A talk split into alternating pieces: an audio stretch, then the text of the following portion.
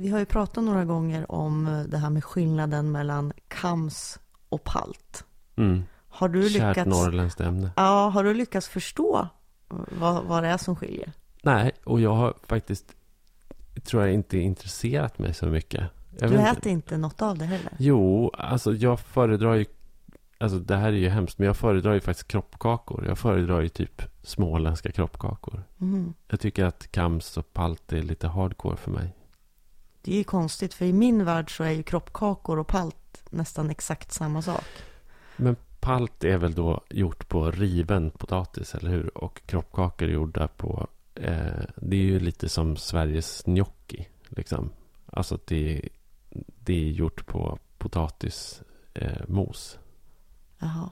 Alltså jag, jag har ingen koll på Ja. kroppkakor däremot. Men jag har ju då försökt att reda ut det här några gånger. Vi har även försökt att reda ut det här Mm. i podden. Och det är ju utifrån att när jag växte upp så åt man hos min farmor i Västerbotten åt vi palt. Ja, Och det var gjort på vetemjöl och potatis och var fylld med fläsk. Och Ja. hos min mormor i Ångermanland så åt vi kams.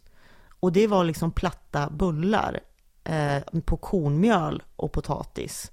Och så hade man fläsket på sidan. Jaha, Mm. okej. Så därför har jag alltid uppfattat att det är det här som är skillnaden. Är de kokta då? Alltså ja, de där? ja, du, Gör, det- du gör en deg som du liksom, och så gör du bullar Mm. och så kokar du dem. Och så har du fläsk och lingon till. En del har lingon till. Mm. Ja. Men eh, ju mer jag har roddat i det här, jag la ju också upp mitt kamsrecept på Ja. våran Facebook-sida, Norrlandspodden, kan ni Ja. gå in och kolla. Eh, så har jag kommit fram till följande. Mm. Den enda som skiljer pals och kams åt Mm. är namnet.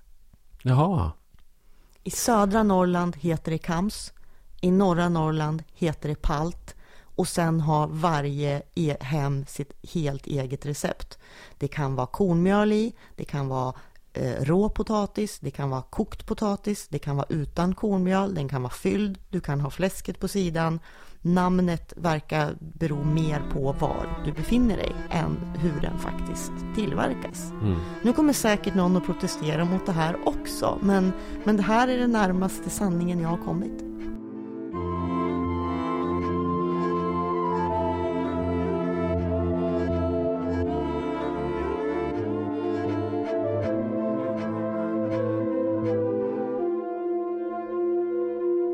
Var kul, det var någon som uppmärksammade att det fanns ett företag som heter Norrlandspolen.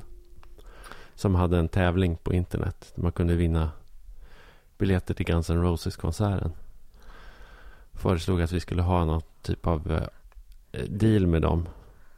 Eh, jag tror inte att det kommer hända. Har du kollat upp det här Norrlandspolen ytterligare? Nej. Nej. Eh, Det är inte det som den här, vad heter den där bindgalna moderaten i Gävle? Bäckman. Bäckman, Lars Bäckman. Han är ju poolförsäljare. Men det är inte hans företag va? Är det Folkpool? Nej. Jag tror aldrig att han skulle kalla det för Norrlandspolen. Nej. Eh, Ja, alltså jag, nej, jag vet inte, jag har inte kollat. Men, men Ja, alltså ja. att ha pool i Norrland. Ja. Men det är inte det, ja, om man värmer upp vattnet kanske är en, en ganska bra idé. Är det, är det inte liksom i Norrland ska ha en pool egentligen? För att det ofta inte ens är badbar temperatur. Ja, fast jag tänker ändå kort säsong, väldigt dyr uppvärmning. Ja. Att man kanske lite grann borde acceptera att man bor i Norrland och skippa poolen. Mm, Mm. mm, lite så. Ja. Pool, alltså för pool har man ju också någonstans där, om man bor där det är riktigt varmt. Mm. Som i södra Europa kanske, eller i, vid ekvatorn och sådär. Då vill man ju ha en pool för att kunna svalka sig när Ja. det är riktigt, riktigt hett. Om man Ja. inte bor nära eh, en sjö eller havet. Här Men- räcker det med att bara gå ut så blir man sval. Ja. Lite så är det. Vi har fått en hel del reaktioner på, på det som vi pratade om i, vad var det, förra eller förra, förra avsnittet. Mm. När vi pratade om eh, prefixet lapp. Ja, precis. Ja, Och vi och nu blir det mera ju, mat. Eh, ja, det blir det. Det blir lappskojs. Ja, Därför att vi, vi nämnde då eh, lappskojs som ett sånt eh, ord med prefixet lapp. Eh, som man kanske då inte borde säga. Nej, just Eh. Men eh, när det gäller lappskojs så är det faktiskt helt okej att fortsätta säga just så för att eh, det är flera stycken som har påpekat det här faktiskt. Mm. Det är inte bara en utan flera personer. Här har jag fått ett, ett eh, mejl från en Mm. som heter Lars Landström och han skriver så här. Eh, den äckliga maträtten lappskojs Ja. är inte ett sånt ord. Eh, Det är ett engelskt ord för en mat som sjömän från Liverpool slevade i sig. Scouse, eller ja, scouse, är dialekten som en person från Liverpool talar. Han åt maten från en enkel burk eller tallrik som han hade i, sin, i sitt knä, i sin lapp. Eh, lapscouse eller i sin svenska form lapskojs. Okej. Mm. Möjligen, eller så har lapp någon annan et, etymologisk förklaring. Kanske bara att ett O blev ett A på svenska och norska. Ja, Eh, I England heter maträtten lobscouse. okej. Så att av samma anledning som vi kan fortsätta säga laptop. Så kan vi fortsätta säga lapskojs. Precis. Ja. Okej, Precis ja men det var ju bra. Ja. Ja. Eh, sen så, fick, så fick, eh, fick jag en eh, länk på Twitter också Mm. angående ordet lappkast. Jaha. Eh, och det här känner jag mig lite tveksam om.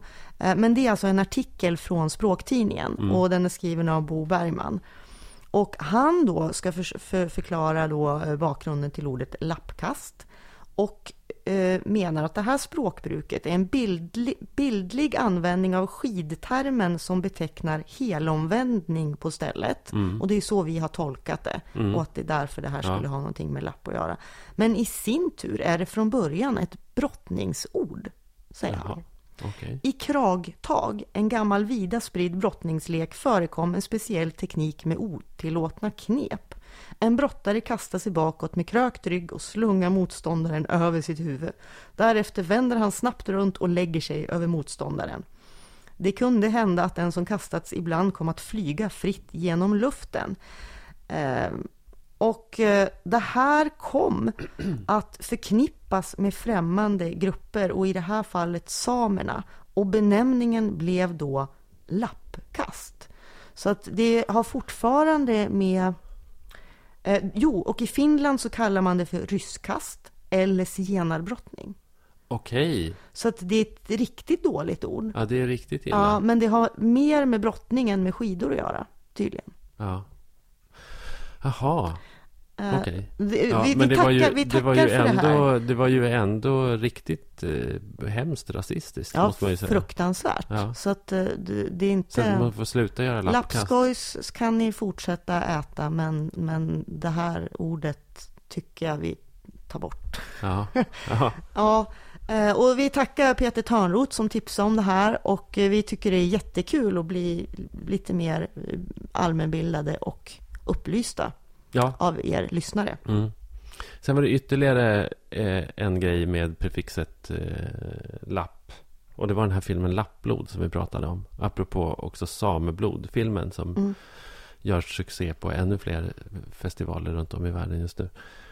Och som Lena Andersson skrev en jättekonstig text om häromveckan som vi inte behöver prata om. Nej. Eh, Men, vi, vi konstaterade ju att den första svenska långfilmen, eller I som färg. inte, i färg, den första svenska Technicolor-filmen. färg- Mm. Som blev jättedyr och floppade. Men den hette Lappblod. I alla fall så lär den ha visats på tv så sent som 1999.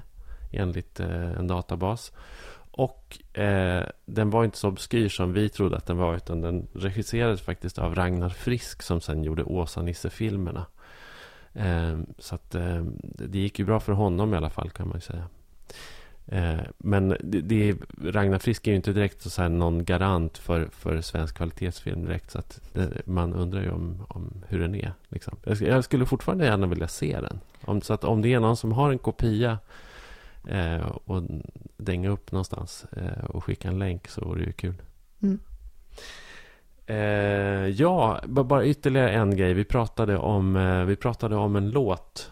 Eh, den här eh, Northern Indians. Ja, var det va? Precis. Vi, vi tyckte inte så mycket om den, här för mig. Nej, men det visar ju sig att den, den är faktiskt... En av medlemmarna är ju, har ju liksom verkligen anrika rötter i, i liksom norrländsk proteströrelse och barn till Ronny Eriksson från Auskeföjdet. Mm.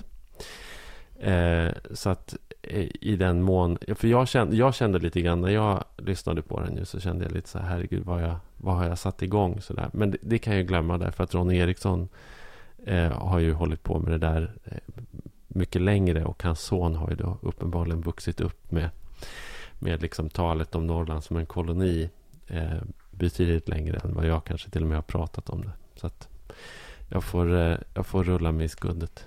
Mm. Eh, och det var ju också då eh, ett tack till våra lyssnare.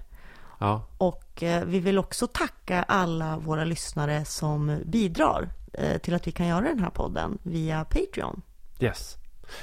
Eh, man går in på patreon.com snedstreck Norrlandspodden och där kan man välja eh, hur mycket man vill donera och eh, ja, på vilka, på vilka villkor. Men, men i grund och botten funkar Patreon så att man avgör hur mycket man vill donera och sen så dras det pengar när vi släpper ett avsnitt. Så man behöver inte betala i onödan.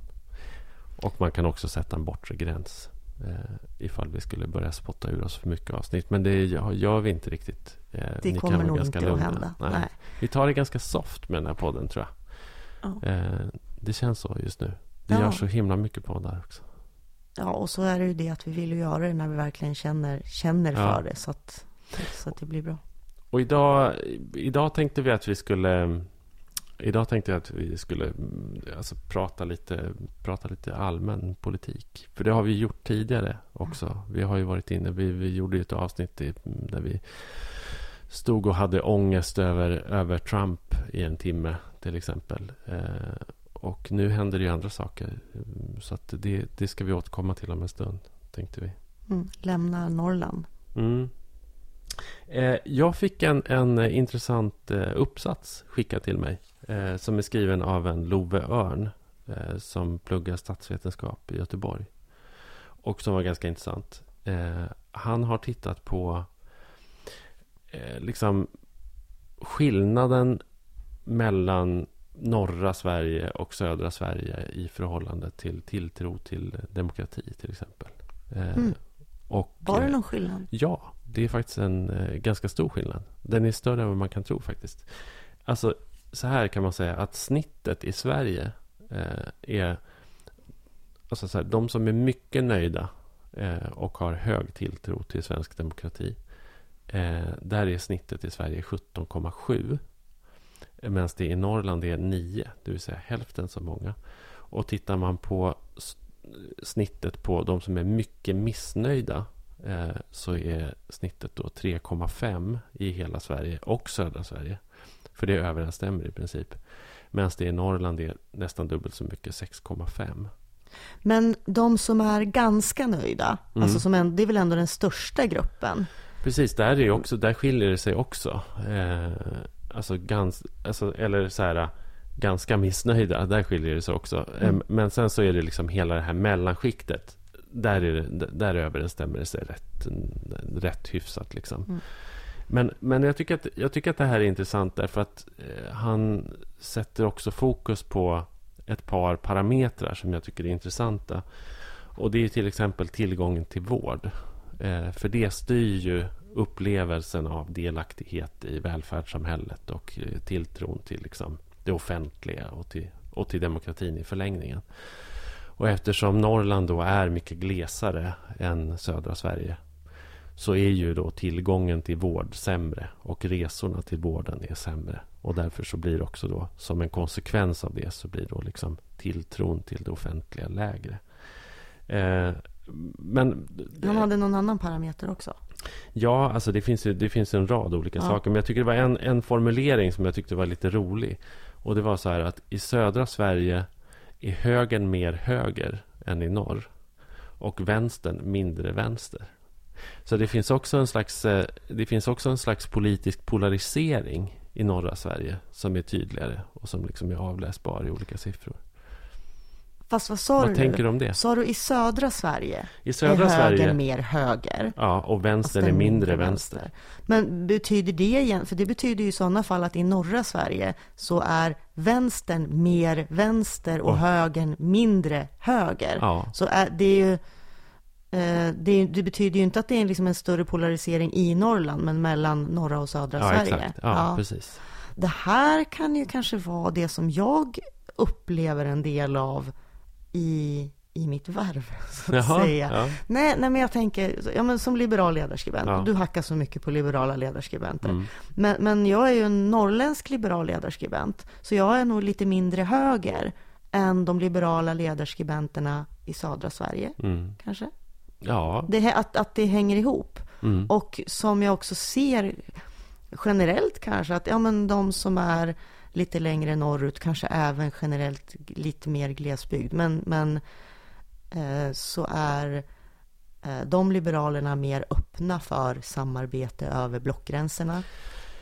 Är inte det också därför att det skulle vara det skulle krävas nivåer av liksom verklighetsfrämmande attityd som skulle vara ganska bizarra om man skulle sitta som norrländsk ledarskribent och inte inse att människor kanske ändå är beroende av det offentliga. Och därför så... Eller hur?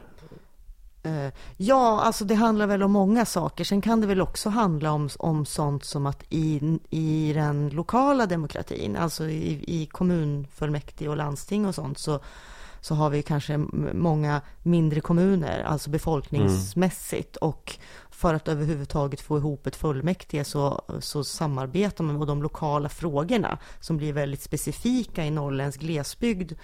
eh, Så är det ju mycket mindre skillnad mellan en moderat och en vänsterpartist än vad det är i, i, på, på en sosse och en moderat i riksdagen. Alltså Jo. därför att du, har, du, du vill ha en bra skola. Jo, men så Och- är det ju absolut. Att, att det kräver en annan typ av pragmatism. Men, Mm. men jag tycker också att det är intressant därför att det, jag, jag tycker mig också ha sett en skillnad mellan, det tas inte upp i den här uppsatsen direkt, men, men en skillnad mellan norra, norra Sverige och södra Sverige eller landsbygd och resten, eller man ska säga.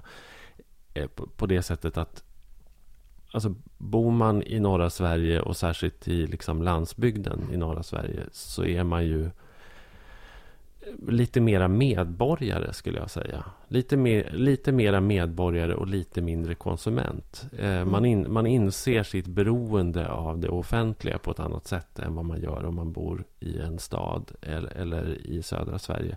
Där, där det finns mer fungerande kommersiella lösningar. Där marknaden har en starkare roll än det offentliga många gånger. Ja, Och det här märker man ju även om man bor i en stad som Sundsvall. Mm. Eh, för att vara rent konkret, när man, alltså hela den här debatten om, eh, om valfrihet Ja, blir ju obsolet i glesbygd. Eftersom det, det- finns inga, det finns inga friskolor Nej. eller det finns inga privata vårdinrättningar eller eh, sådär. Så att, så att det, det finns helt enkelt ingenting att välja på. Och bor man i Sundsvall så det, det här... Eh, jag har många vänner som bor i Stockholm och man kan liksom nämna någon liten krämpa och de bara, "Ah, ja men hör av dig till någon mm. och liksom, finns det ingen bra läkare? Finns det ingen bra privat terapeut? Alltså sådana där, Mm. alla möjliga. ja. Nej, det Nej, finns det inte det inte i Sundsvall. Det funkar inte så. Och då skulle det vara helt bisarrt om du som liberal ledarskribent var ute och vevade eh, liksom i dagligdags eh, i frågor om frihet och valfrihet, vilket ju då kan liksom eh, vara intressanta tankar för en eh, ledarskribent i södra Sverige på ett annat sätt. Och så kan det vara. Och jag tror, jag, nej, jag brukar nog inte veva om valfrihet så. Nej, Jag är nog mer inne på den här liksom livsstilsliberalismen då också. Att du ska som individ ha rätt att välja vem du vill vara, hur du vill göra saker. Alltså för mig är den här konsumentfriheten, att som, alltså att, Mm. att som konsument få välja precis hur du vill ha det, den tycker jag kan vara nästan provocerande i, ibland faktiskt. Ja. Mm. Mm. Mm. Det, här, det har ju... Alltså... När vi... När, när Trump kom till makten i höstas, då gjorde vi liksom... eh, Då gjorde vi eh, en podd och pratade om det och... Det har ju blivit ungefär precis så dåligt eh, som man misstänkte. Eller till och med nästan ännu sämre, måste man ju säga. Alltså, USA är ju ett, på land, eh, ett, liksom ett, ett land på väg ner i någon slags jävla träsk. Eh, och eh, den, den här människan har ju inte åstadkommit någonting av värde överhuvudtaget. Han har ju inte uppfyllt ett enda vallöfte och, och han går emot sina vallöften. Och han sviker sina väljargrupper på liksom punkt efter punkt samtidigt som han blir mer och mer djupt involverad i diverse skandaler. Och så där. Det känns ju som att det här håller på att implodera alltihop. Det känns som att det har blivit så extremt uppenbart också sen han blev president att han är så oerhört infantil. Ja. Så, så, som person. Alltså, det, det, nu när det ändå ställs någon slags krav på honom ja. som, i, i rollen som president så är det ju så uppenbart att han Nej, han är inte där. Han nej, är inte där. Han nej, har inte liksom, han har inte den Och det är ju livsfarligt. Ja, ja. Men, men, men jag tycker ändå, alltså okej, okay, det är ju otroligt deprimerande såklart. Mm. Och vi kanske inte ska snöa in på Trump, men jag vill bara ändå säga att hittills så är jag ändå imponerad av alltså människorna i USA. De som inte gillar Trump, de som, de som är motståndare till honom mm. och inte minst journalister.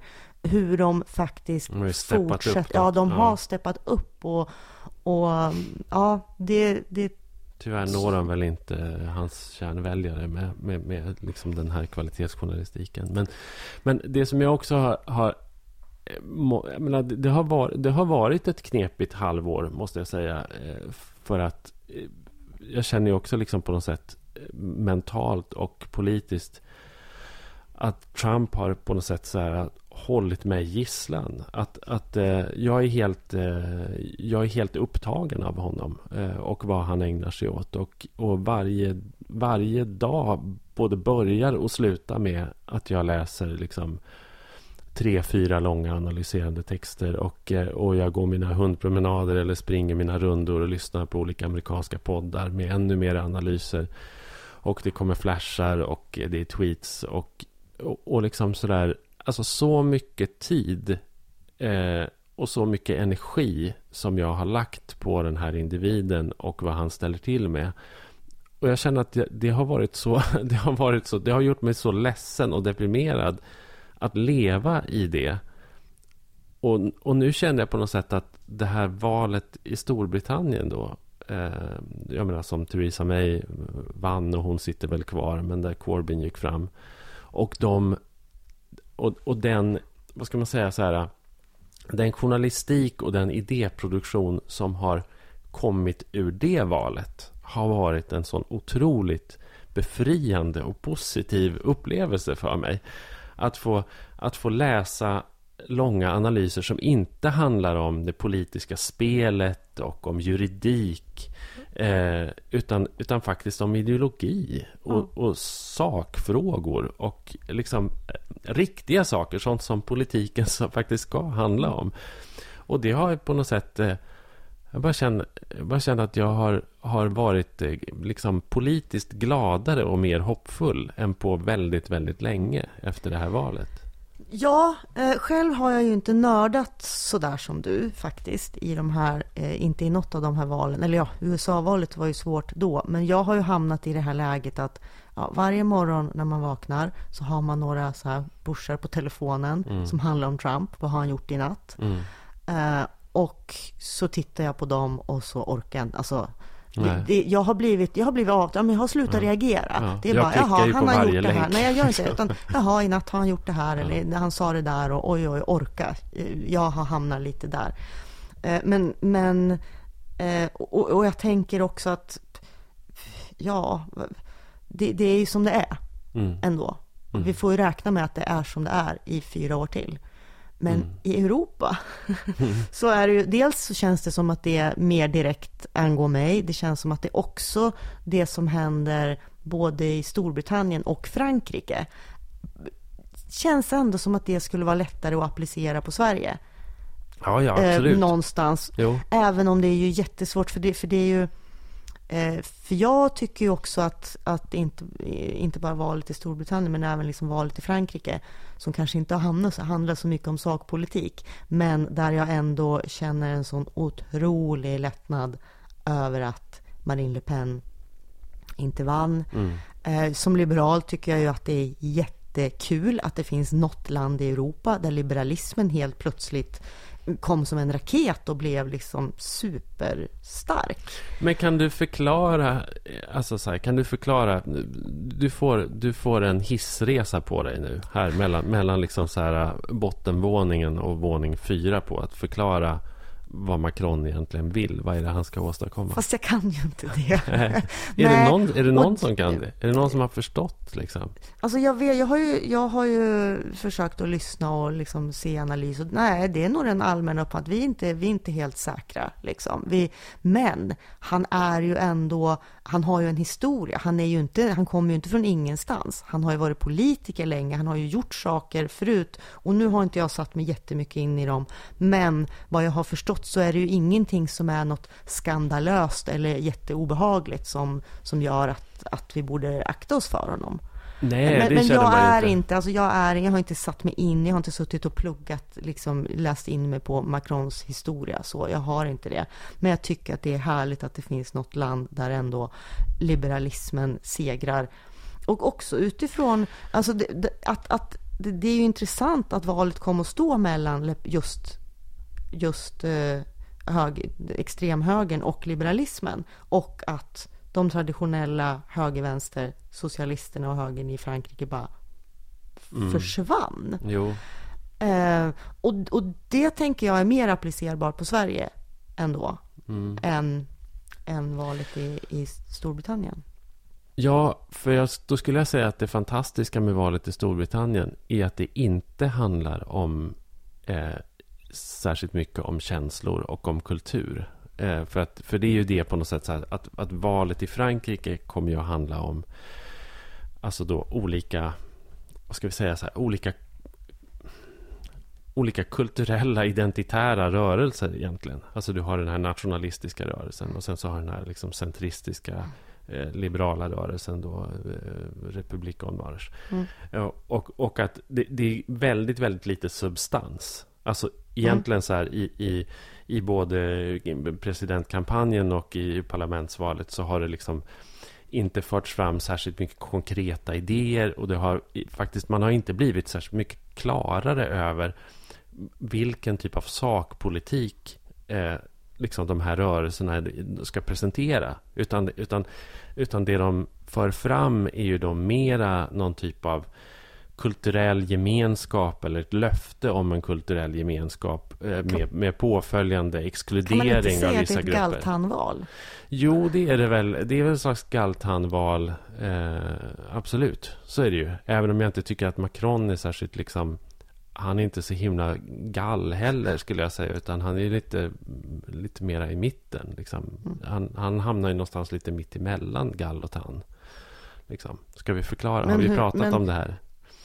Ja, Måste vi har vi pratat, vi har, för, vi har förklarat den. Ni får, ni Grön, får googla. alternativ, eh, liberal, ja. kontra eh, traditionell, auktoritär, national. Ja, istället för höger-vänster-skalan. Ja, Apropå att just höger och vänster ja. försvann här. Och grejen var att Theresa May försökte ju bygga sin kampanj på den typen av värderingar och den typen av löften, skulle jag säga. Alltså hela Brexit-projektet är ju egentligen ett slags märklig idé om att Storbritannien på något slags magiskt sätt skulle kunna återupprätta sig själva, sitt anseende, sin stolthet, sin gemenskap som imperium igen.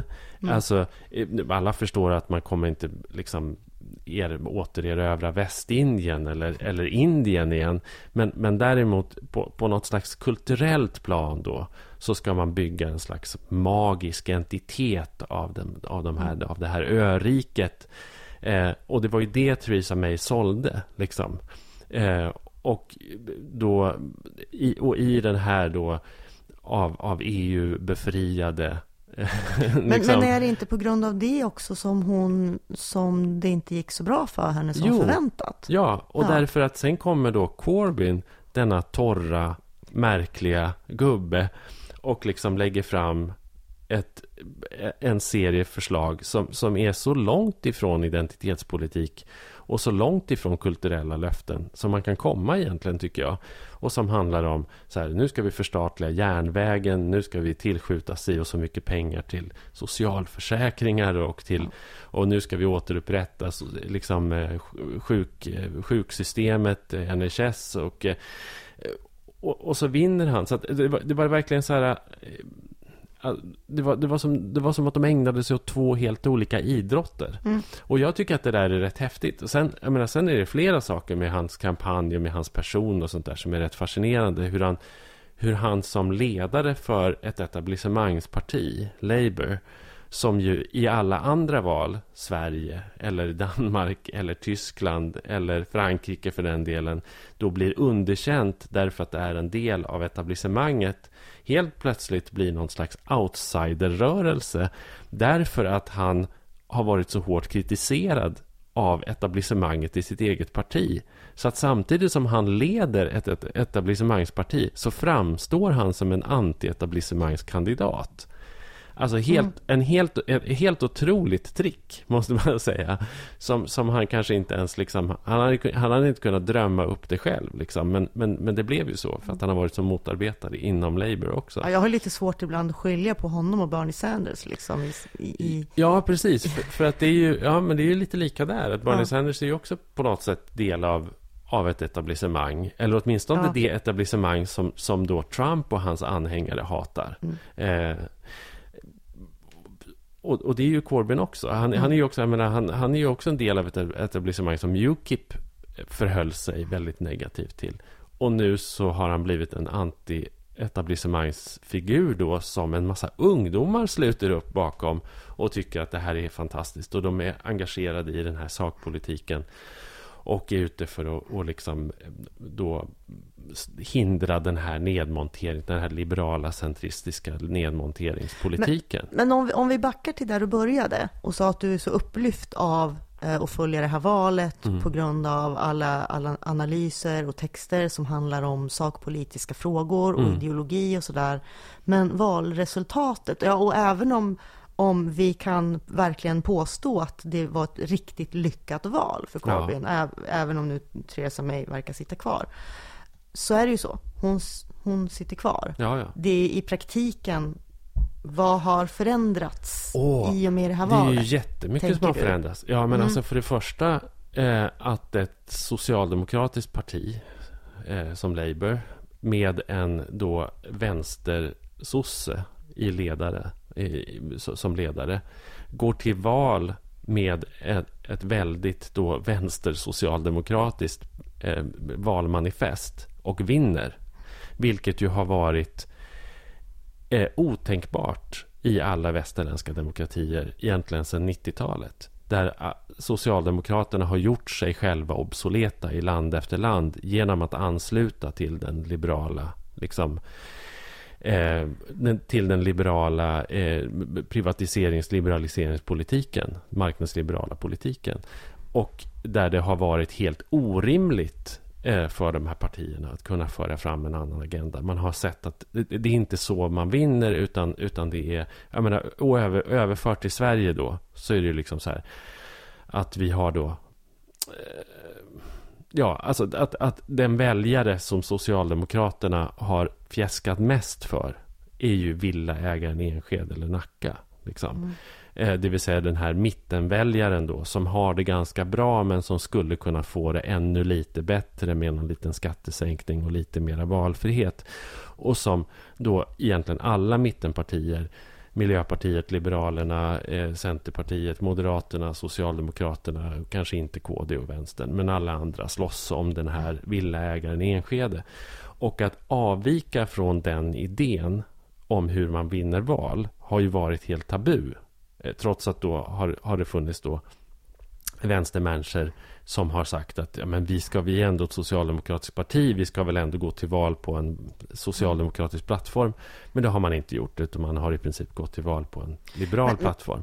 Men nu gjorde Corbyn det här och det visade sig vara enormt lyckosamt. Även om han inte vann så är det liksom väldigt svårt för till exempel Socialdemokraterna i Sverige som ju verkar mer plågade faktiskt av Corbyns seger än någonting annat. Men det är väldigt svårt för dem att, att i nästa val säga att nej, nej, det är helt omöjligt för oss att gå till val på att vi ska förbättra socialförsäkringssystemet, bygga mer eh, allmännytta, eller bygga mer bostäder i allmännyttans form, eller, eller eh, liksom eh, betala sjuksköterskor mer. Eh, istället för att då tävla med, med Alliansen om diverse skattesänkningar eller ännu mer valfrihet. Men, men alltså det är, politiken i, i Sverige just nu är ju oerhört deprimerande Ja. att följa och, och leva i. Och inte minst på grund av det här du faktiskt eh, sa nu, att den handlar ju nästan inte ett dugg om sakfrågor. Och framför allt inte ideologi. Nej. Alltså vi vet inte längre vad de olika partierna nästan står för för ideologi därför att deras partiledare kan inte, kan inte förklara det. Jag vill riktigt. inte heller. Och, nej, eh, och, eh, och därför handlar också både liksom politiska debatter och eh, medierapportering om spel, spelteori. Vem Mm. tar vem? Vem ska regera Ja. med vem? Vem är... Och det är, förutom att det, du sa att det är tröttsamt och, och tråkigt, så är det ju dessutom lite farligt. Därför att, och det här finns det, finns det forskning som visar att eh, ju mer eh, politiken och, och rapporteringen handlar om spelet, desto mindre engagerade och desto längre ifrån makten känner sig vanligt folk. Ja, verkligen. Och vem är det som i Sverige har tagit rollen som den som har en, en vision, en ideologi och, och liksom, ja, kanske inte riktigt sakpolitiskt jättebra, men vem är det? Nej, men det är ju ingen som har det. Jimmy Åkesson? Ja, Jimmy Åkesson. Ja, alltså, ja men, ja, men vill inte ens tänka på det. Nej, Men, nej men det är ju så. Eh, och, och det har funnits så många olika, det har pratats så mycket om men hur ska vi möta det här och hur ska vi bemöta det här och hur ska vi få ner liksom, Mm. Sverigedemokraterna. Ja men börja prata om er egen politik. Vad vill ni göra? Mm. Vilket Sverige vill du ha? ja. Eh, det tror jag skulle vara mycket, mycket effektivare eh, än, än det som har pågått. Ja, men som i förra valrörelsen så blev ju varenda partiledardebatt så blev det ju alla andra mot Sverigedemokraterna. Mm. Istället för att de andra bara ignorerar Jimmy då, eller liksom kör ert eget race. Mm. Eh, och jag ser liksom ingen tendens att det här håller på förändras. Vem skulle, vem skulle kunna vara liksom Sveriges Corbyn då? Vem skulle ta över sossarna? Daniel Suhonen? liksom? Nej, det är ju inte så. Men ja, nej, jag, jag, jag skrev och efterlyste. Jag skrev den frågan faktiskt på, på Facebook eh, häromdagen. Jag fick inte särskilt många svar. Liksom. Jag menar, jag själv skulle väl... Alltså, tänker jag så här, Pierre Schori till exempel. Jag menar, han, är, han, är, han fyller 80 nästa år. Men han ser ut som 59. Han har varit med jättelänge. Han är ju en Corbyn. Jag har så han är ju, svårt att tänka med honom stå och prata om liksom socialförsäkringar. Ja, det, det har inte jag. Det kan, nej, men, Jag skulle kunna tänka mig att han skulle kunna göra... Och han, han är ju en sån där... Han, han är ju inte en backbencher för han har ju liksom inte suttit i riksdagen. Så, men, han, men han har ju samma position egentligen som, som Corbyn. Han har, han har intagit liksom solida eh, ståndpunkter mot sitt eget parti under en väldigt lång tid. Eh, han har inte haft en framträdande roll. Eh, han har en liksom oförvitlig moral. Han, han är, alltså jag säger inte att han är personen och jag tror att han faktiskt är lite för gammal. Jag tror att det är svårt i Sverige om man är, alltså i andra länder så går det bra att bli, att bli statsminister vid 80. Men i Sverige tror jag att, att det kanske skulle vara svårt. Men, men, men han, han, är ju, han är ju rätt typ av person skulle jag säga. Det är, som en, sån, det är en sån man letar efter. Alltså det är ju... Jag tror ju ändå att alltså ett, ett vänsterpopulistiskt parti och nu menar jag, och nu säger jag ordet populist fast i en slags positiv bemärkelse. Men för det, alltså för det kan, alltså populism kan ju också vara att man faktiskt lyssnar på folket och svarar på folket. Liksom. Snarare än att ta folket som gisslan för att driva igenom en helt annan agenda, vilket Mm. ju ofta populister gör. Men om man tänker på Corbyn då, som ju ändå jag menar, vissa kallar, eh, vissa liberala ledarsidor åtminstone kallar för populist. Men, men, eh, och som driver sakfrågor, som lovar det arbetande folket saker och sådana saker. Ett sådant parti eller en sån person skulle ju kunna få framgång. Det, det, som, är, det som är svårt i Sverige är ju att Socialdemokraterna är ett sånt de är ett så starkt etablissemangsparti.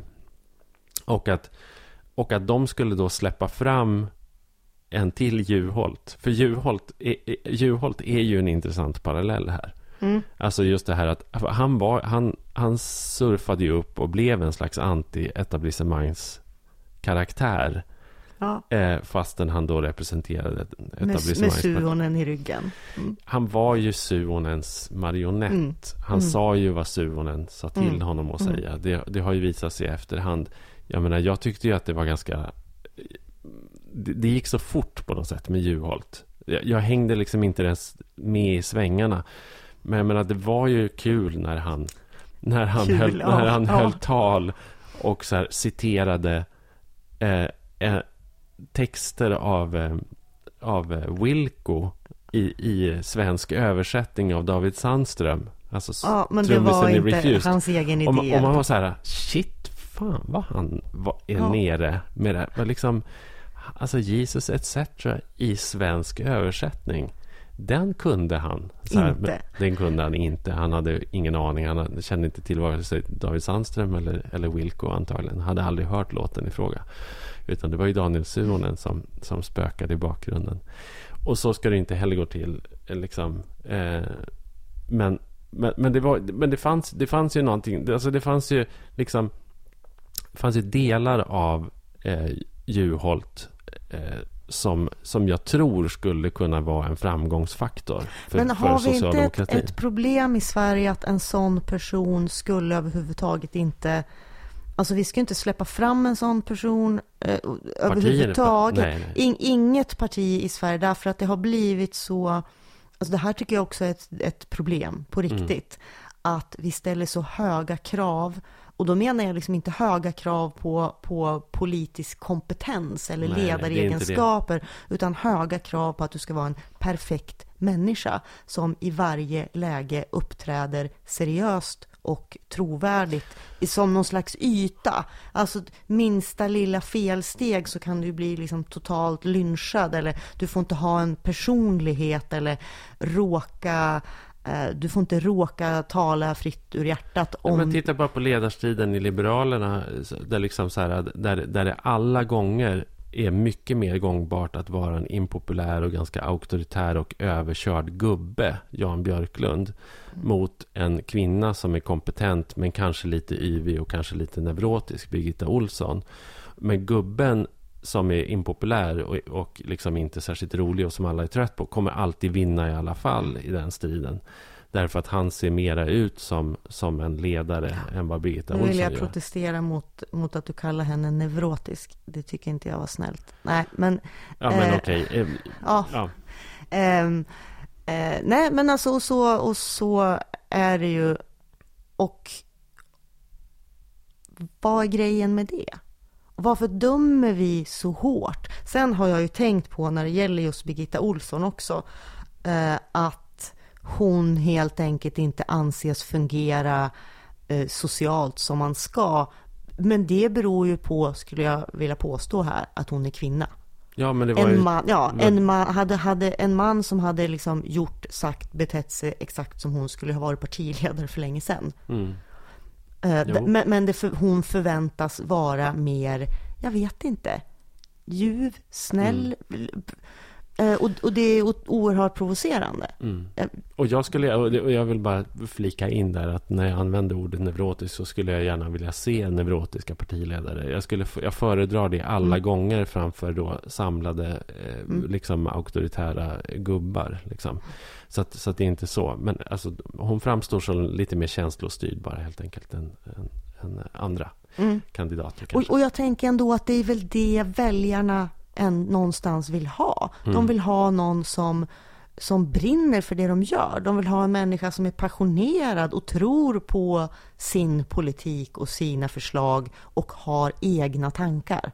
Och det är väl det, att ja, Birgitta Olsson har ju då liksom anklagats av partiet för att nej, men hon är för yvig och hon råkar säga saker som hon inte har tänkt igenom och man vet aldrig vart man har henne och sådär. Men det beror ju på att hon är en människa med egna tankar som hon uttrycker. Mm. Ja, och, och, det, och, det, borde ju vara önskvärt ja, kan man tycka. Men det, det, i det här klimatet är det inte det.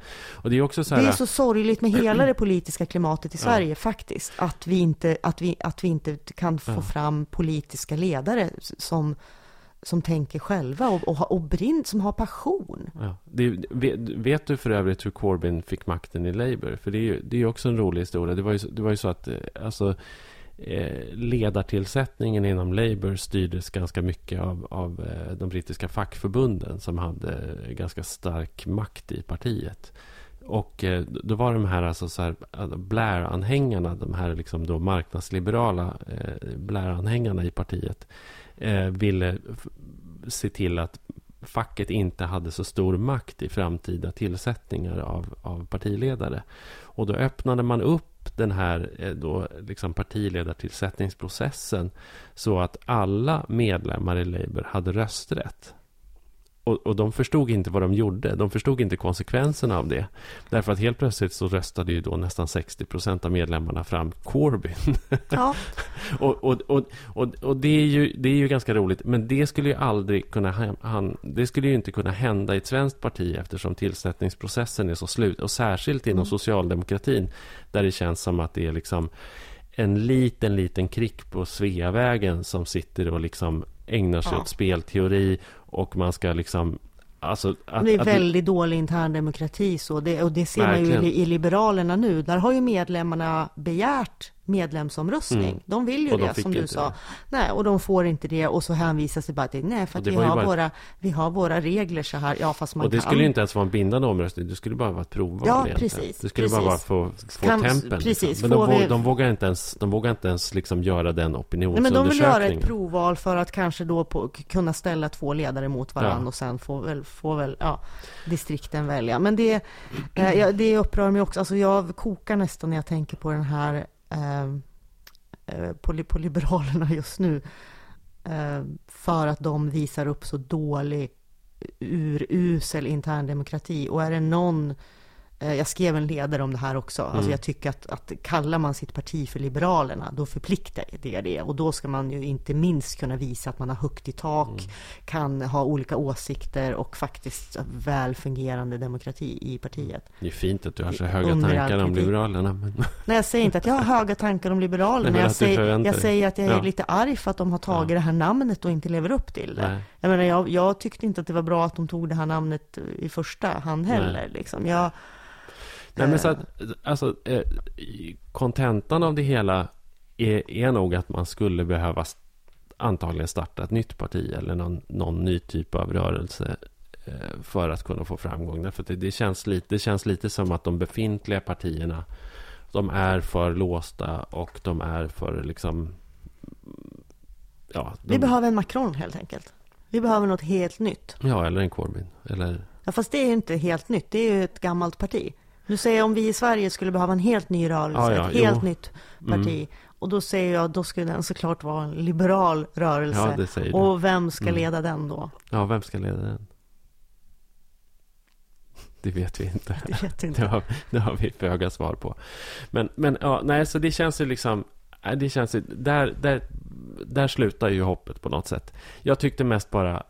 Jag tyckte mest bara att det var härligt och jag kan så här varmt rekommendera faktiskt att, att eh, läsa alla de här majsiga eh, analyserna i, i The Guardian och New Statesman och Independent och, eh, och, och lyssna på, på brittiska poddar om politik och sådär. Därför att nu är det en vital politisk diskussion där och som, och som handlar om eh, höger och vänsterfrågor och som handlar om arbete och kapital och eh, motsättningen däremellan. Och det är liksom så här eh, vägval och eh, och, det, och det, tycker jag, det, det, tycker jag var befriande därför att en sån politisk diskussion har inte inte förts i Sverige på ganska länge och den har verkligen inte förts liksom i, med tanke på amerikansk politik och jag tycker att den har varit ganska frånvarande också i, i liksom bevakningen av det franska valet. Att det handlar ganska lite om politik där också. Det handlar mer liksom om ja, men det som jag sa tidigare.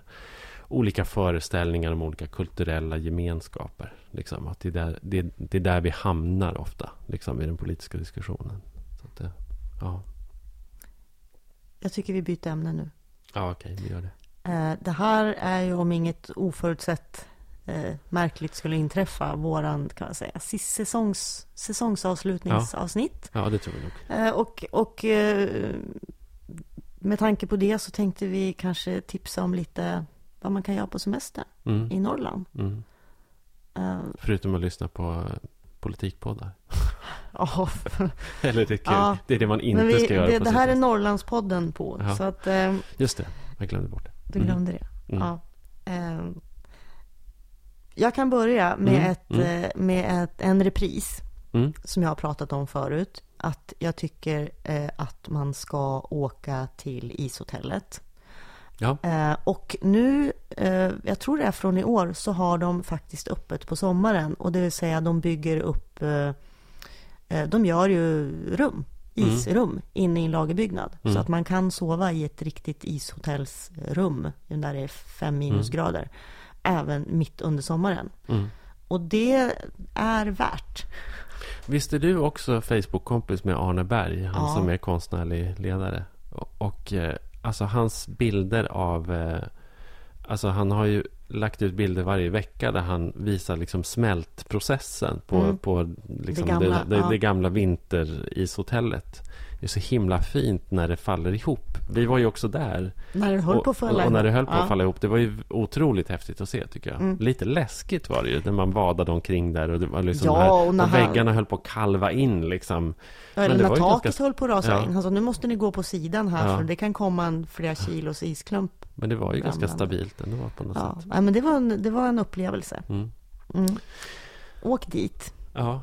Alltså jag, jag vill slå ett... Jag vet att vi har pratat om semestertips någon gång i, i något gammalt, gammalt avsnitt. första säsongen, fjärde avsnittet, tror jag Vilken handlade specifikt om... Och när var det eh, då? Typ tre, fyra år sedan? Ja, det måste vara tre år sedan.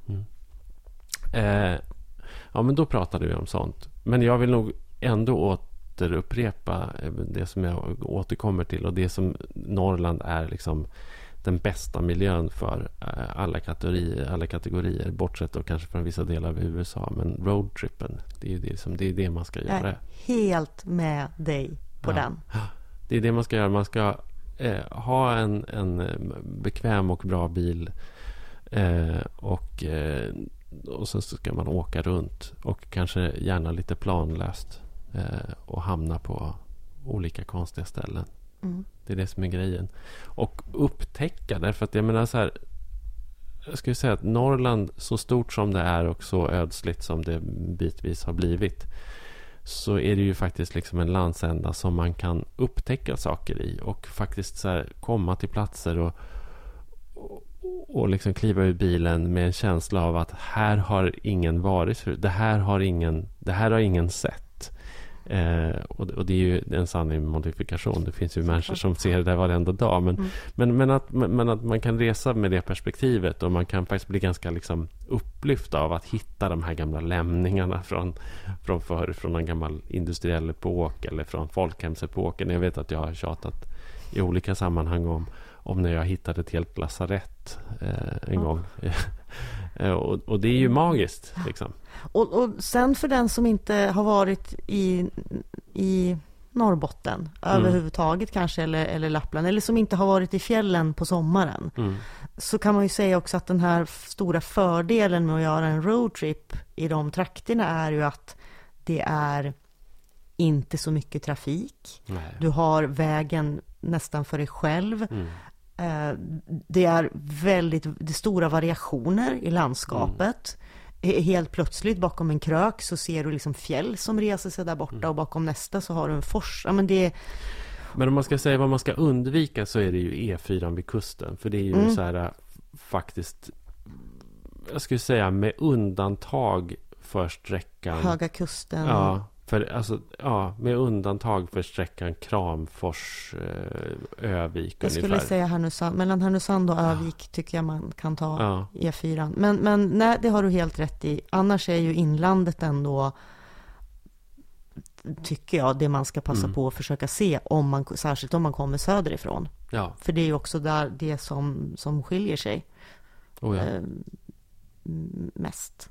ja, så det är bra. Och, och ett, ett annat tips som jag tänkte på, det är också om man är en, om man är en loppisfyndare. Mm. Så, så ta en stor bil och åk eh, och stanna där det står loppisskyltar för att du kan göra fantastiska fynd på, på norrländska loppisar. Mm, det kan man faktiskt. Mm. Det är helt korrekt. Eh, alltså, det är ju så tomt, så tomt som det ändå är så är det ju ändå så här. eh, Vet, du, du såg säkert det, vem som var i, vem som var i Boden häromveckan. Justin Bieber. Ja.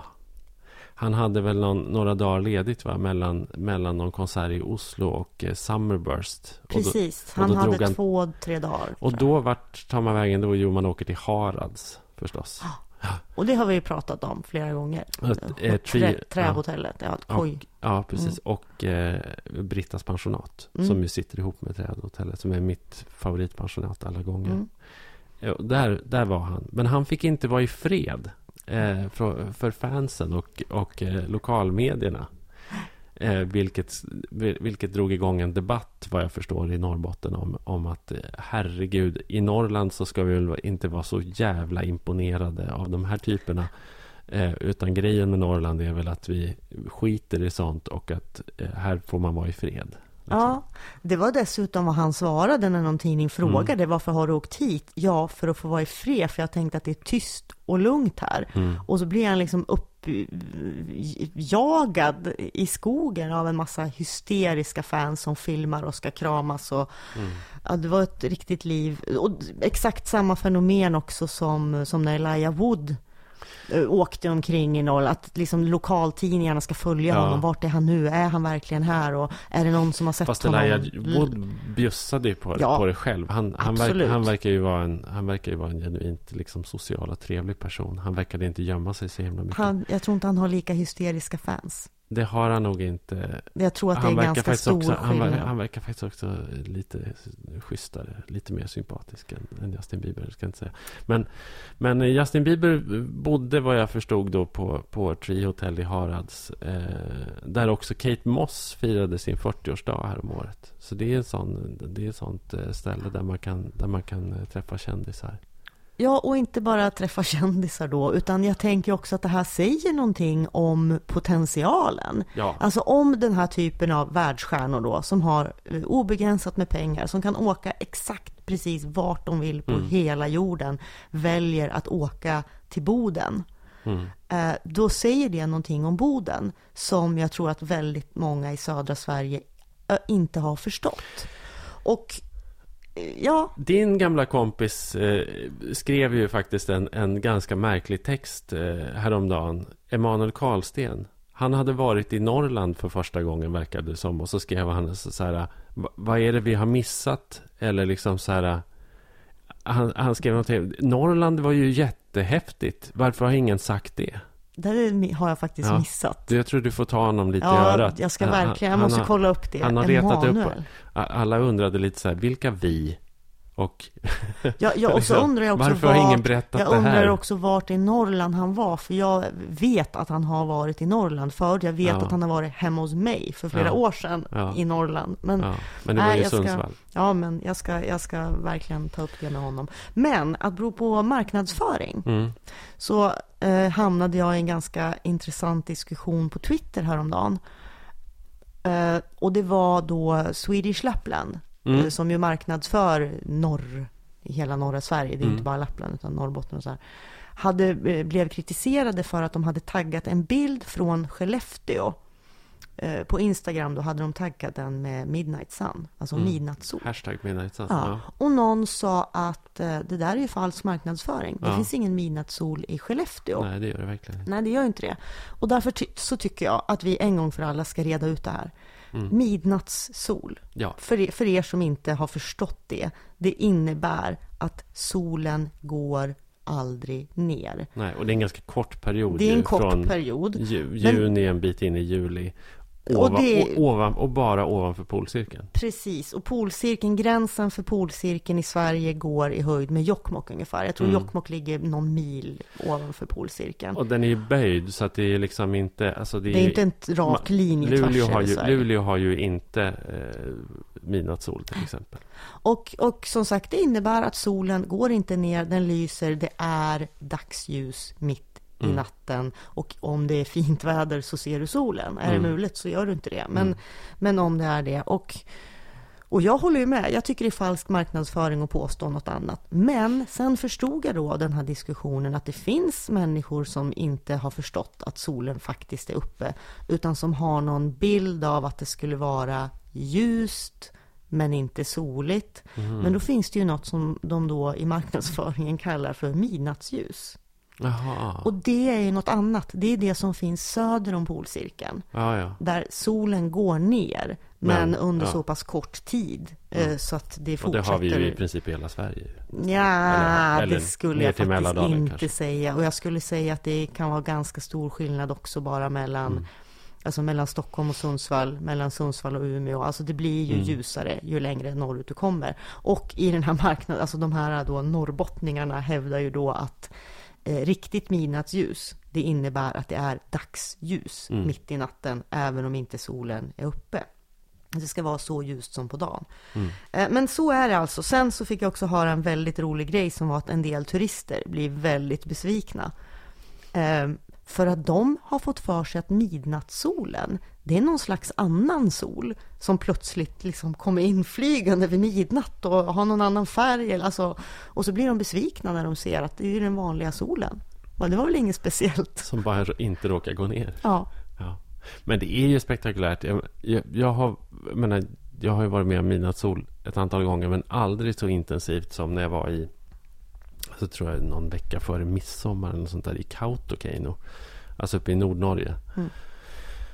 Eh, och där menar, inte bara det att det var midnattssol, utan solen stod ju liksom högt på himlen. Och det var någon slags värmebölja. Och som också gjorde att solen värmde dygnet runt. Eh, på ett sätt som var liksom Alltså väldigt, väldigt, väldigt bisarrt måste jag säga. det, alltså, så, alltså, så pass har jag nog aldrig varit med om. och då förstod jag på, på riktigt hur konstigt det är. för, det, är- för det är faktiskt ganska konstigt med midnattssol. Men, men, men häftigt. Eh, ett par sista grejer. Om man är på den här Sverigesemestern, roadtrippen då. Eh, då, då kan det vara bra med ett par kulturtips. Mm. Och eh, en sak som pågår i sommar, jag tror att fram till den 3 september. Det är en utställning på konsthallen i Skellefteå som heter Norrland. Och där eh, någon curator har bjudit in, eh, jag tror att det är åtta norrländska konstnärer. Som på olika sätt då liksom skildrar det norrländska. Eh, Sven Teglund är med till exempel. Eh, som eh, vi har pratat om tidigare. Han, Ensamheten värst. Han satte Ensamhet. ihop sin mammas... precis, och han har ju målat av sin mammas dukar i akvarell. Eh, vilket är mycket finare och roligare än vad det låter som nästan. Men, men eh, det är fina. Och Anders Sunna är med, bland annat eh, den samiska konstnären som vi också pratat om här i Mm. podden tror jag. Jag, Eh, jag skulle också vilja slänga in ett- Får jag bara säga ett Ja. namn till? Mm. Johannes Samuelsson, som Mm. är konstnär i Umeå. Och eh, en kompis till mig, fotograf. Har ett jätteintressant projekt tillsammans med en eh, romsk eh, eh, man som heter Anton eh, Sirurar, tror jag han heter. Mm. Eh, jag kan inte hans efternamn. Men eh, Anton gör eh, kaminer av eh, skrot. Saker som han hittar i containrar fungerande kaminer. fun- fungerande utomhuskaminer.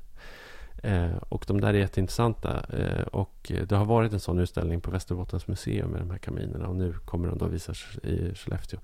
Och de sätter fokus tycker jag direkt eh, liksom på eh, både hans liksom Antons roll eh, och på liksom norrländskt hantverk. Och, på, eh, så här, och dessutom går de att köpa och använda eh, och ha på sin Cool. lilla uteplats. Eh, och de, de är också utställda där, så de kan man, de kan man titta på. Mm. Ja, vad skulle du säga? Ja, jag tänkte tipsa om ett par festivaler Ja. med väldigt stark norrländsk prägel. Mm. Eh, Och det är då dels är det Storsjöyran som är en stadsfestival i Mm. Östersund. Jag ska Eh, dit. Du ska det, 28-29 juli. Jag funderar faktiskt, jag vill se Pet Shop Boys som spelar där. Mm. Och samma kväll som Pet Shop Boys för övrigt så är det eh, Barbro Hörberg, du vet den gamla svenska sångerskan som gjorde Ögonkänsla för grönt Mm. och som det nu finns en bok om. Eh, det är liksom ett scenprogram där svenska artister tolkar hennes musik. Eh, också Mm. på Yran. Ja, och sen är det ju massa andra artister som ni kan gå in och kolla själva vilka det är. Men det som är väldigt speciellt eh, med Storsjöyran är ju också då att eh, på lördagskvällen där så håller Jämtlands president tal till nationen. Mm. Eh, Och har man aldrig varit med om det så, så är det en upplevelse som Det jag är kan en rekommendera. helt sanslös upplevelse. faktiskt. Och ofta väldigt, väldigt bra tal skulle jag säga. Mm. Förr var det så att om man kom från Västernorrland och var där så kunde man inte, det var, det var dålig stämning till och med. Mm. Men det, det, så är det inte riktigt Nej. längre. Det, jag rekommenderar det. Presidentens tal Midnatt. vid midnatt på Mm. Storsjöyran, lördag den 29 juli. Mm. Eh, och så finns det en annan festival som heter Urkult. Eh, Har du varit på den? ja, Oj, den, jag har aldrig varit där. Du jag har jag inte vågar inte åka dit. men, men, men. Jag vet inte. För mycket hippies. Ja, men det var det jag skulle komma till. Det är då en kontrast till Storsjöyran på så vis att Storsjöyran är ändå en vanlig stadsfestival på, Mm. på alla andra sätt. Medan Urkult då hålls i, i Nämforsen i Näsåker, Mm. alltså på en, på en nipa vid älven. Väldigt naturskönt område. Eh, Så bara det är en upplevelse. Och ja, det är lite mer av en hippiefestival. Mm. Eh, Det är, och det är väldigt mycket familjer som åker dit. Och det är familjer och de bor i tält och det är väldigt mycket så här world music. Alltså det är inte Mm. direkt artister som man känner till sen Dansa förut. barfota i vida Jo, klänningar. de har sådana här kurser, afrikansk dans och det, och det är så här, ja men lite inte riktigt min grej så. Men så har de också vid midnatt något som heter eldnatten, apropå Mhm. midnattssol. Det finns inte i Näsåker i Ångermanland, särskilt inte i 3 till 5 augusti när det här pågår. Nej. För då blir det kolsvart. Och när det är som svartast vid midnatt så har de någon slags eld. De tänder massa eldar och de dansar och det eh, det är inte som att jag skulle känna mig bekväm med att vara med och dansa, men det är en väldigt fascinerande upplevelse att stå bredvid och titta på. Mm. Ja, jag kanske ska våga mig dit. eh, Och det, gång. och det är familjärt, det är trevligt. Jag tror att man är där mer för någon slags gemenskap och umgänge kanske än för musikupplevelsen. Mm. Mm. Och om man eh, har tid att läsa så kan man läsa eh, journalisten Arne Müllers eh, bok eh, Stockholm, städerna och resten. Arne Müller är till vardags eh, eh, på eh, SVTs nyheter i Västerbotten. Men han har skrivit, det här är hans tredje bok, han skrev en bok om gruvnäringen för några år sedan som heter Smutsiga miljarder och sen så skrev han en bok som heter Norrlandsparadoxen och som sammanfattade, tycker jag, på ett väldigt bra sätt varför Norrland inte blir rikt på sina egna rikedomar. Eh, råvarornas förbannelse brukar man också kalla det, men Norrlandsparadoxen är ett bra namn. Eh, finns, övrigt, eh, finns för övrigt en bra Facebookgrupp som heter Norrlandsparadoxen som Arne startade efter när han gav ut den boken och där det pågår en ganska livaktig debatt om de här sakerna eh, ibland. Och nu har han då skrivit den här boken som heter Stockholmsstäderna och resten och som egentligen är en slags genomgång av eh, eh ja, av svensk regionalpolitik eller bristen på regionalpolitik skulle man kunna säga. Eh, det står att han analyserar de mekanismer som styr utvecklingen bort från landsbygden och till de stora städerna. Han går tillbaka till regionalpolitikens början och diskuterar, dissekerar de beslut som tagits av Sveriges regering och riksdag fram till idag.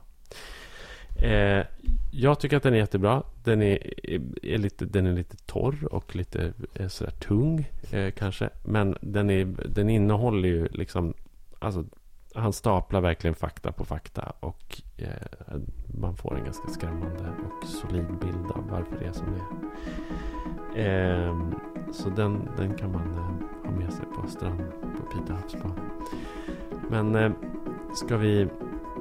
Ska vi sluta där eller? Ja, Men eh, tack för den här eh, sporadiska men, men ändå eh, hyfsade säsongen av Norrlandspodden. trevlig sommar. Detsamma.